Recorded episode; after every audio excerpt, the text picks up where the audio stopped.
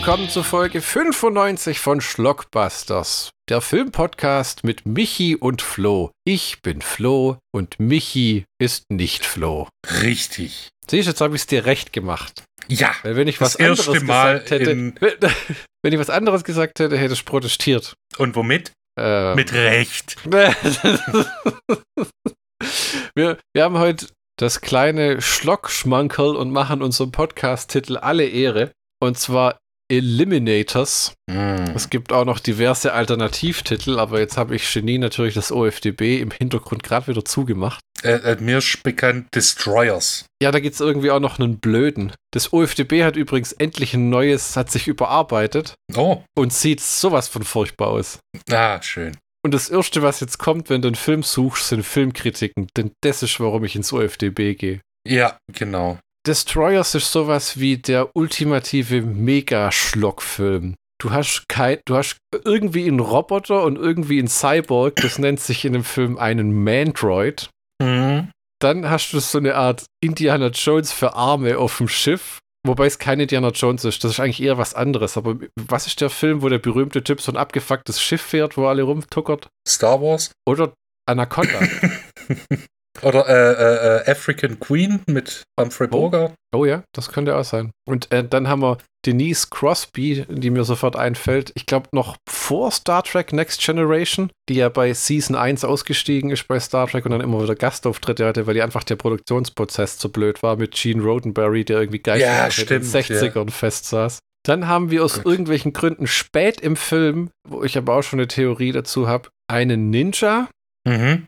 Dann haben wir, was ich dachte, so eine Art asiatischen Wissenschaftler, was aber noch gar kein Asiate war, wo er sich dann wieder verjüngt hat. Und dann haben wir noch so eine Art, wie man sich in den 80er Jahren eine lesbische Frau vorgestellt hat. Das heißt, die, Ja, hat, eine, ja. die hat eine Jeans bis unter den Busen getragen, hatte Ja. die Haare nach hinten gegelt und war eigentlich ein Mann, eine, äh, der eine Truppe von Schwächlingen angeführt hat, die ihr alle zu Füßen lagen. Und sie hieß Bayou Betty. Hier sind doch die Alternativtitel. Eliminators, Cäsars Rückkehr Ja, stimmt. und ja, wie du sagtest, Destroyers, wo man sich denkt, wow. Ähm, kurz die Handlung und dann die wichtigste aller Fragen. Wir haben Ja, die bitte, UFDB, die, die UFDB-Inhaltsangabe von unserem geliebten Platzhalter-Account. Mandroid John kehrt von einer Zeitreise zurück in die Gegenwart. Sein Mentor will ihn zwecks Desinteresse zerstören, doch John gelingt die Flucht. Zusammen mit seinem weiblichen Schöpfer begibt er sich auf eine abenteuerliche Reise und trifft dabei auf skurrile Gestalten wie Ninja und Steinzeitmenschen. Oh, wie konnte ich nur die Neandertaler vergessen, die auch noch auftaucht. Ja, ja. Weißt, du, weißt du, was das war? Der Film, kurioserweise, für, war ja relativ erfolgreich sogar in den Kinokassen mit 4,6 Millionen. ja, genau.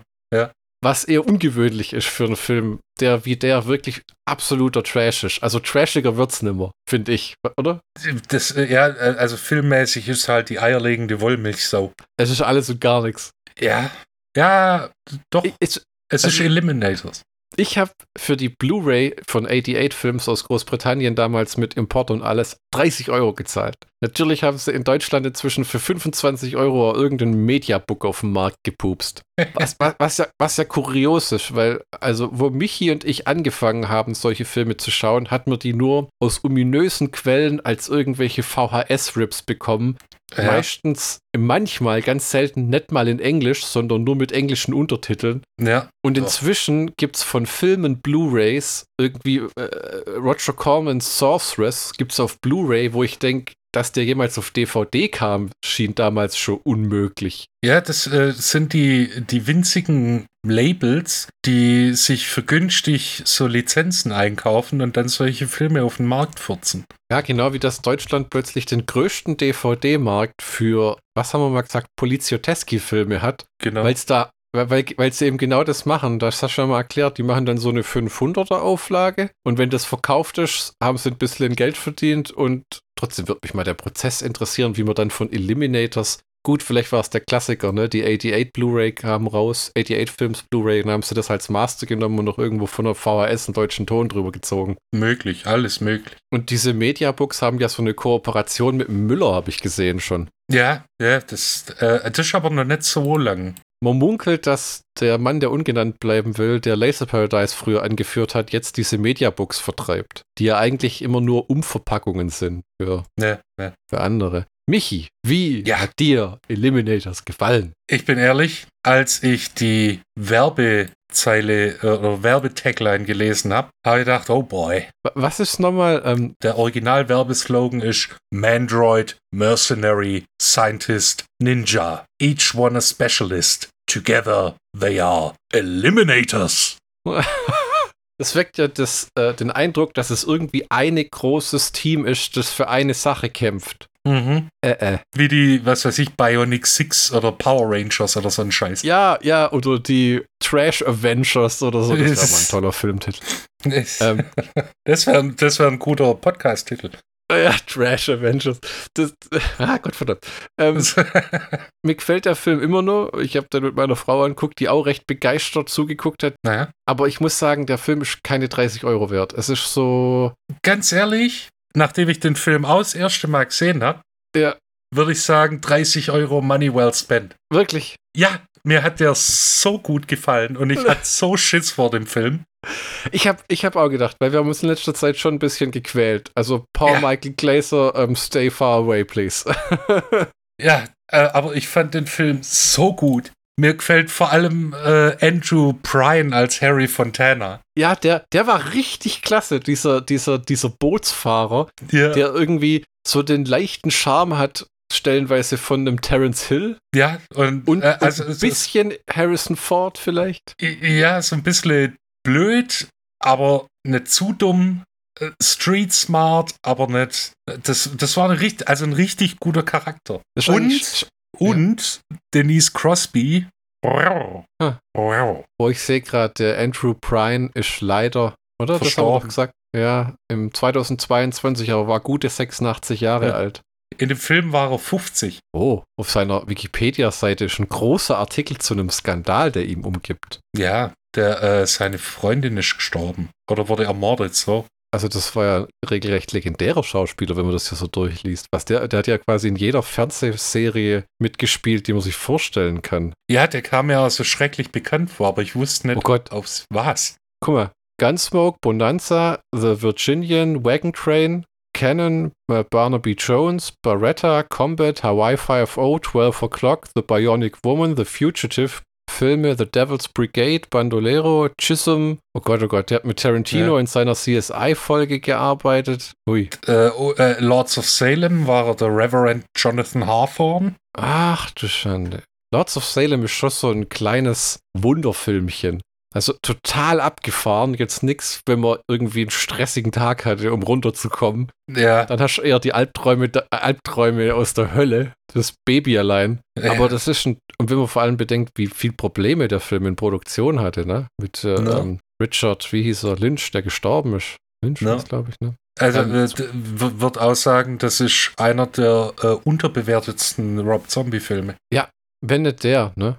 Wobei 31 habe ich immer das Gefühl, hat auch, der hat mir ja nicht so gefallen, vielleicht muss ich den mal Ja. wieder angucken. Dem Film hat auch keiner wirklich Aufmerksamkeit gewidmet. Wobei, er hat ja jetzt gerade The Monsters gemacht, ein Film, Ja. wo ich nicht weiß, ob wir den jemals besprechen werden. Wahrscheinlich schon. Wahrscheinlich schon, wo er gesagt hat, dann haben sie ihn gefragt, was ist sein nächstes Projekt, was ja immer das ist, ne? Du äh, Musiker Ja. oder Filmemacher, du bist jahrelang am Schaffen, lieferst das Ding ab und dann sagen sie, okay, was kommt als nächstes? Und du denkst dir, Mhm. ah, mich, der mal drei Tage am Stück durchschläft, das ist was jetzt kommt. Und er hat echt gesagt, er ist so erschöpft, weil teilweise, scheinbar hat Universal gefragt, ob er einen zweiten Teil machen will. Mhm. Weil ich, ich glaube halt, dass immer noch Nachwirkungen von Pandemie und Streaming, so alles, was irgendwie Kinderfilme läu sind, läuft einfach auf diesem. Streaming-Zeug hoch Ja, und runter. klar. Aber er hat einfach gesagt, er kann nicht. Er braucht einfach Pause. Ja, gut, sei es ihm gegönnt. Der hat ja auch, der arme Rob Zombie hat ja jetzt gerade auch das Pech. Vor Jahren hat er seinen Drummer an Ozzy Osbourne und Black Sabbath verloren. Und Ja. jetzt haben ihm Mötley Crüe seinen Lead-Gitarrist ausgespannt. und die Leute gehen immer von ihm weg, wie Bye Bye. Ja. So sind jahrelang bei ihm und dann kommt irgend so eine, ich weiß jetzt, ich, der Vergleich zwischen Ozzy und Mötley Crüe ist ein bisschen schäbig, aber ähm, je nachdem, wen du fragst, ja. ja, ja, ich finde Ozzy ist eher so eine Legende und, äh, Mört und Black Sabbath äh, sind ja eher so Metal-Götter. Und Ja. Mötley Crüe ist halt so eine Band, die nicht unbedingt für ihre Musik bekannt geworden ist. Weniger. Schon auch, aber. Ja, es, äh, ich meine, die. Es, äh, nicht umsonst gibt es da ein Biopic, das, das scheiße erfolgreich war. Ja, in, aber wobei es in dem Film ja eigentlich auch um die Eskapaden geht, ne? Ja, und das genau das ist das äh, Mötley Crew sind äh, Hairspray, Metal und Eskapaden. Ja, ja. Zurück zu Andrew Prine und Eliminators. Ähm, Ja. Ich werde mal mich jetzt diesen äh, äh, und Skandal aus seinem Leben mal vorlesen, weil mich das selber interessiert. Zwischen 1962 und ihrem Tod am 28. November 63 war Prine mit der Schauspielerin Karen Kupsinet zusammen. Sagt man das so? Kupsinet? Äh, Capsinet. Die Beziehung war problematisch. Capsinet missbrauchte Diätpillen zusammen mit anderen verschreibungspflichtigen Medikamenten. Ah, die Amerikaner und ihre Apothekensucht. hm. Die Probleme in Kupinets Beziehung zu Prine waren hauptsächlich auf Prines Einwände gegen die Exklusivität der Beziehung zurückzuführen. Ah, die 60er. Ja, gut, Anfang der 60er. Mhm. Nachdem Kupisinet im Juli 63 eine illegale Abtreibung vorgenommen hatte, kühlte sich die Beziehung ab und Prine begann sich mit anderen Frauen zu treffen. Im Gegenzug begann Kupisinet, Prine und seine neue Freundin auszuspionieren. Das Los Angeles County Sheriff's Department stellte später fest, dass Kupinet Prine und sich selbst bedrohlich und profane Nachrichten übermittelt hatte, die aus Wörtern und Buchstaben bis dann die aus Zeitschriften herausgeschnitten wurden. Ah, das war damals einfach Mode. Und einfacher. Ja, am 30. November 63 wurde Karen im Alter von 22 Jahren tot in ihrer Wohnung aufgefunden. Gerichtsmediziner Harold Cade kam zu dem Schluss, dass Kupsinet aufgrund einer gebrochenen, eines gebrochenen Zungenbeins in ihrem Hals erwürgt worden war. Ihr Tod wurde offiziell als Mord eingestuft. Im Verlauf seiner Ermittlungen nannte das Sheriff's Department Los Angeles Prine als einen der Hauptverdächtigen. Bei der Befragung durch die Strafverfolgungsbehörde sagte er, er habe am Mittwoch, dem Tag vor ihrer Ermordung, zweimal mit ihr telefoniert und behauptete, er habe versucht, den Streit zwischen ihnen, einem Liebhaber und einem Liebhaber beizulegen. Ermittler hielten dies für möglich, dass Prine, nachdem er erfahren hatte, dass die anonymen Drohbriefe, die er und sie erhalten hatte, von ihr selbst erstellt worden waren und ihr ungelöster Streit ihm ein Mordmotiv lieferte. Ja, sehr dubios. Das ist wie der gute alte Robert Wagner, Christopher Walken. Ähm, ja. Ja, irgendwo auf einer Yacht. Äh, genau. She fell overboard.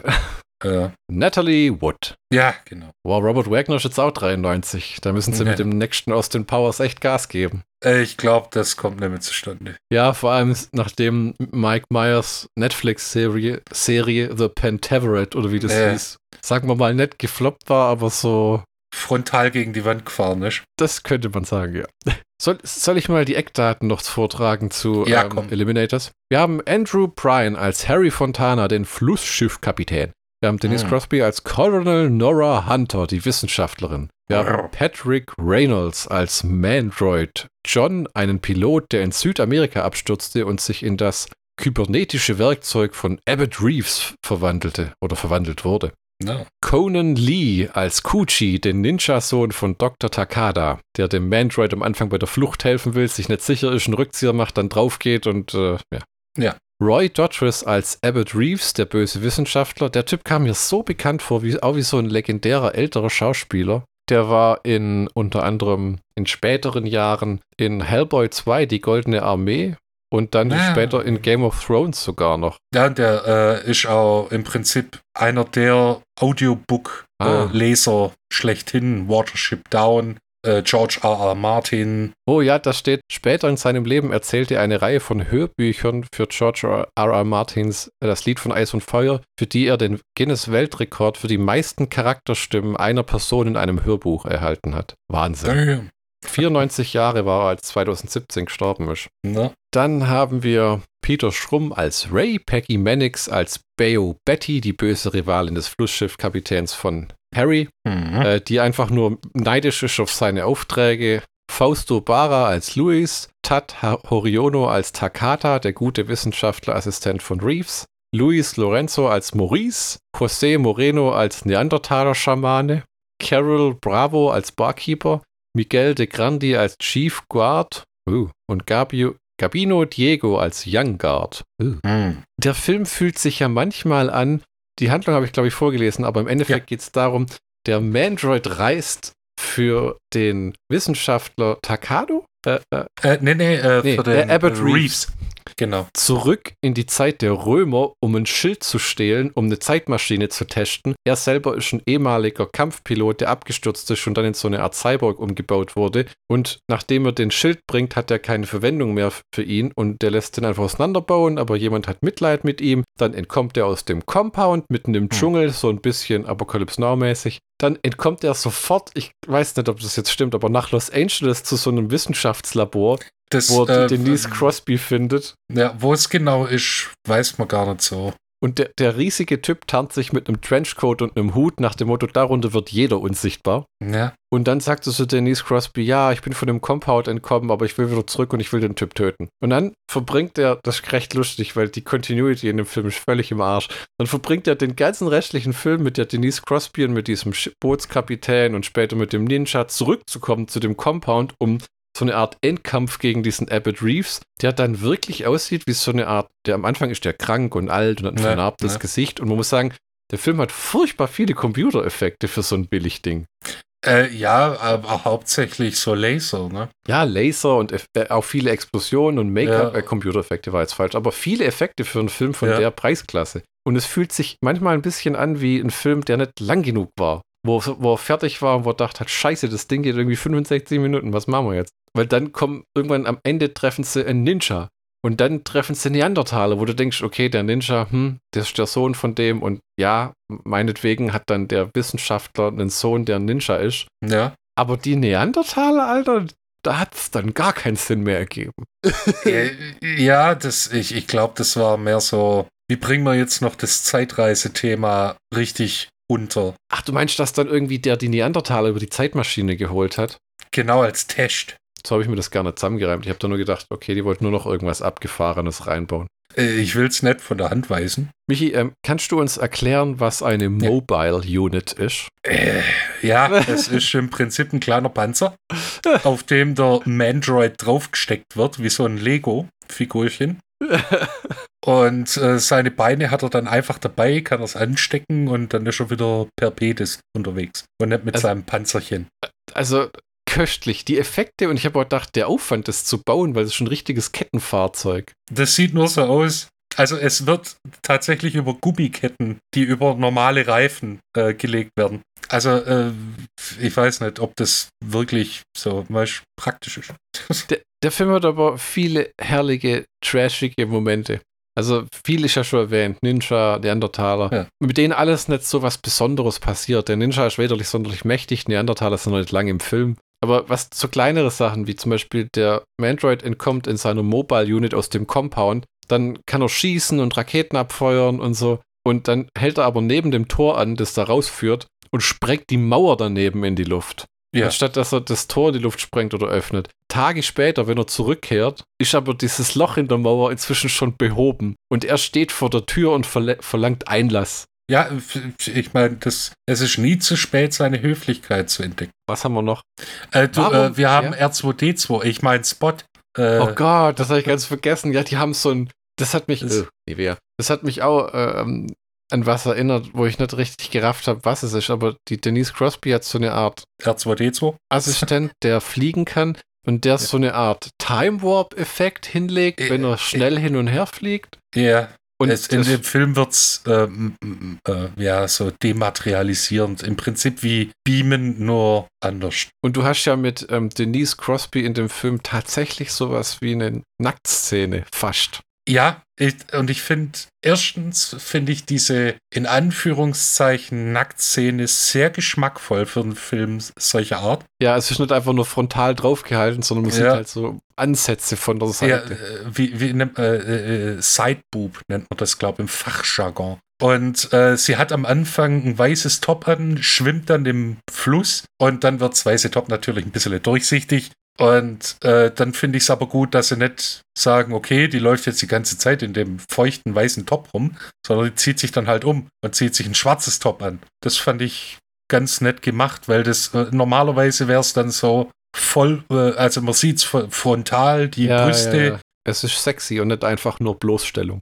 ja, genau. Und äh, die ist auch nicht so das Damsel in Distress. Also sie steht ihre Frau. Die findet es auch oft sehr amüsant, was da alles so passiert, muss man sagen. Ja. Und lacht sich kaputt über diesen dämlichen Scheiß. Es gibt ja wirklich alles. Also du hast diesen Cyborg, dann hast du die Ninja-Kämpfe, dann hast du diesen durchgeknallten Wissenschaftler, der am Ende wieder jünger ist und aussieht wie ein römischer Legionärsanführer. Nein, nein, der Mit- spielt dann Cäsar. Ja, der dann Cäsar kehrt zurück. der, der will ja dann in die Zeit zurückreisen, um Rom zu neuer Größe zu verhelfen. Genau. Aber der Harry Fontana schüttet dann quasi so seinen Kaffee über die. Boxt den Amiga. Ja, und dann landet quasi dieser Abbott Reeves, der böse Wissenschaftler, der jetzt wieder jünger ist in seinem Römer-Outfit, so gefühlt in einem 60er Jahre Star Trek-Set. Ja, so, was weiß ich, äh, vier Millionen Jahre vor unserer Zeit. Ich habe sowas ehrlich gesagt noch nie gesehen. Das ist so der Trashfilm von dem anderen Trashfilm mit Träumen. Es gibt Blödheiten wie, der versucht dann die ganze Zeit zum Compound von dem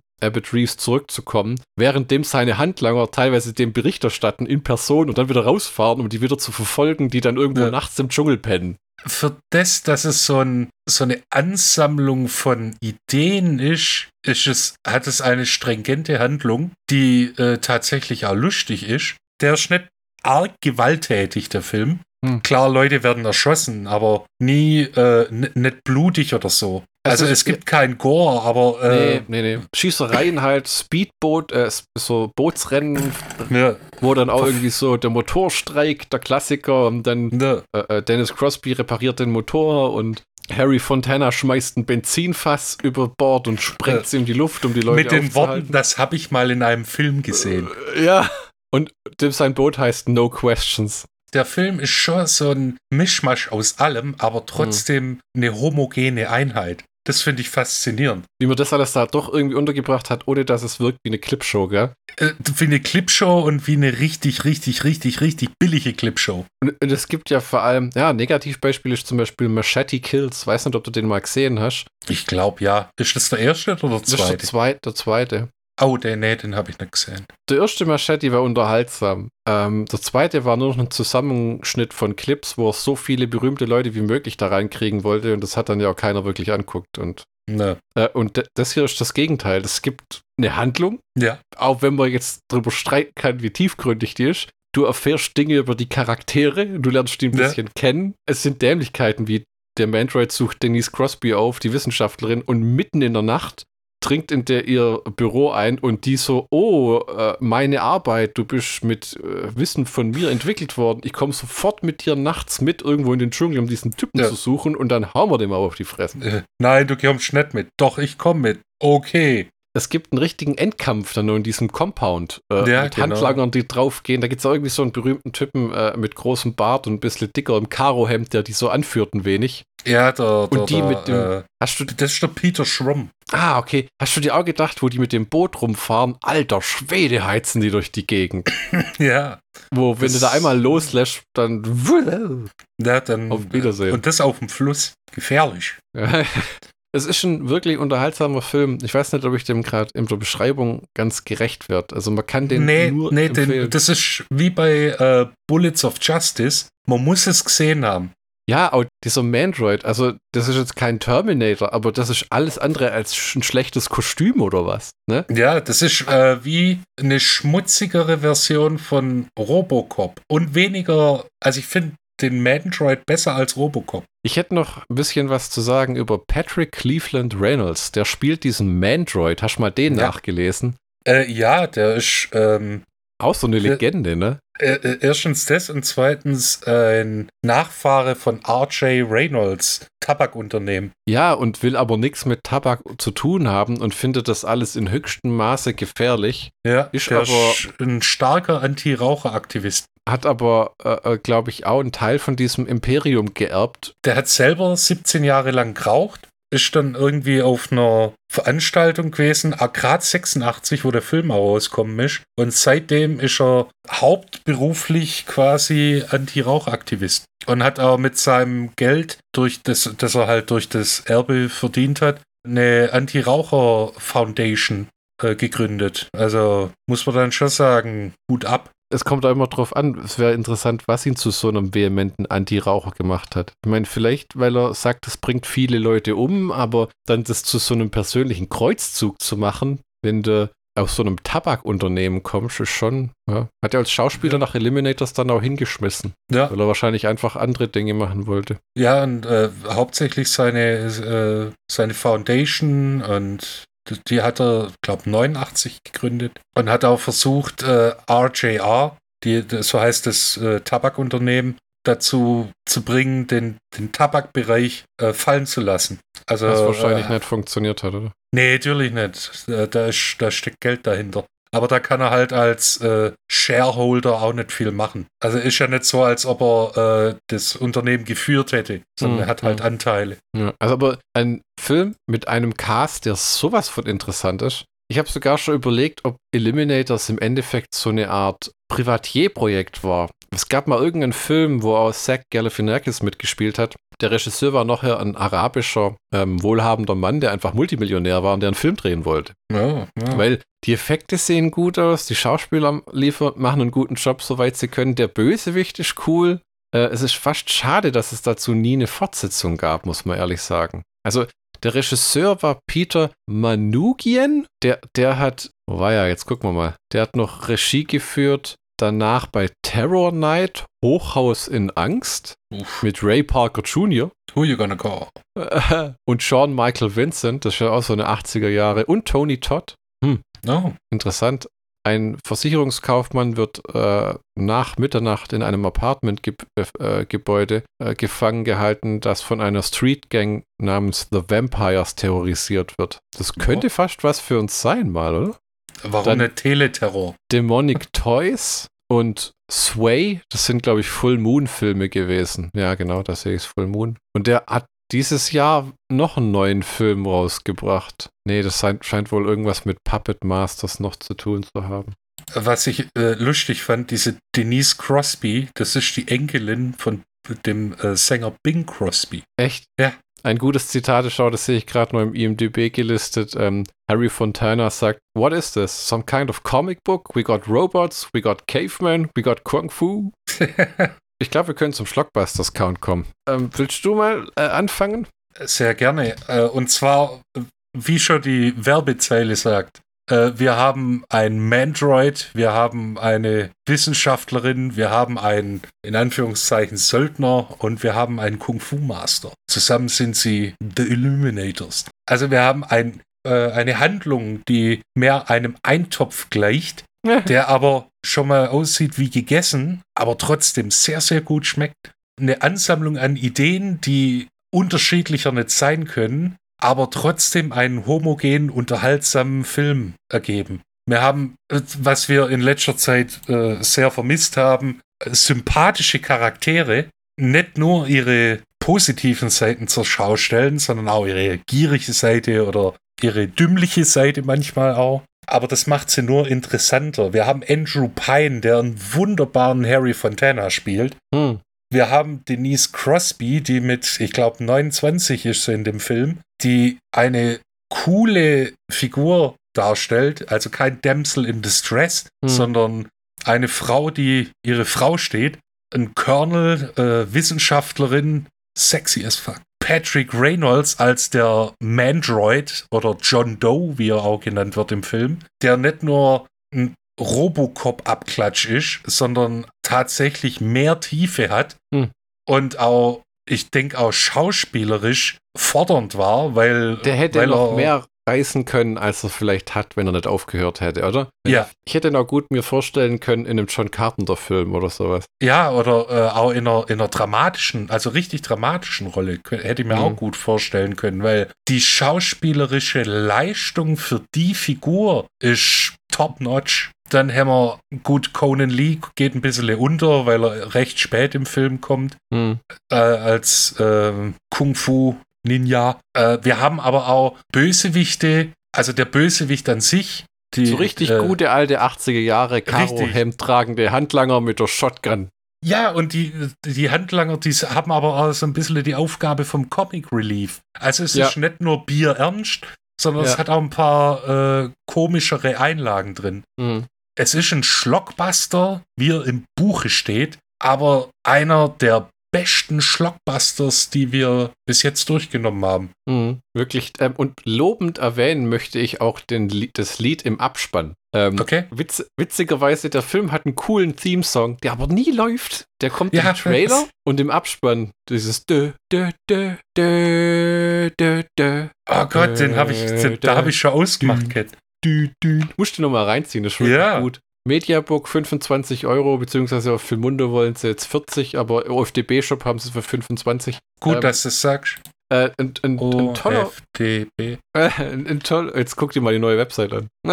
Akzeptieren und weiter. Ich will kein Clubmitglied werden, um Gottes Willen. Oh Gott, hat überhaupt mein Konto noch? Wo gebe ich meine Kontodaten ein? Ja, ich musste vorher ernsthaft suchen, um zu finden, wo die Handlung jetzt steht. Also wie alles im Leben, Fortschritt mit Rückschritt. Ja, ich meine, das ist ein bisschen albern. In der nächsten Folge widmen wir uns Lucio Fulci zum zweiten Mal, glaube ich, erst. Und kehren damit endlich zurück ins beliebte Mhm. Italo-Genre, auf das hier Leute ja so steht, wenn man die Downloadzahlen anguckt. Das ist mir, weißt du was, das ist mir egal. Ja, mir ist das auch egal. Wir waren lang genug Abstinenz, gönnt uns was. Ja, Die Italiener haben uns noch nie arg viel Falsches getan. nur einmal. In der nächsten Folge geht es um Lucio Fulcis Verdammt zu leben, verdammt zu sterben. Im Englischen Oh, The Fall of the Apocalypse. Oh, den Film habe ich schon sehr lang nimmer gesehen. Und ich weiß noch, dass das damals für uns so ein, so ein Schmankerl war, als wir den entdeckt haben. Aber der Mhm. Film ist schon sagenhaft brutal. Ja, es, es ist ein Lucio Fulci-Western. Und hinten steht sogar schon drauf, Fulci hat gesagt, er hielt das für einen seiner besten Filme, äh, die er je gedreht hat. Dann sind wir doch mal gespannt auf die nächste Folge. Und hören uns somit in Folge 96 von Schlockbusters. In diesem Sinne, auf Wiederhören.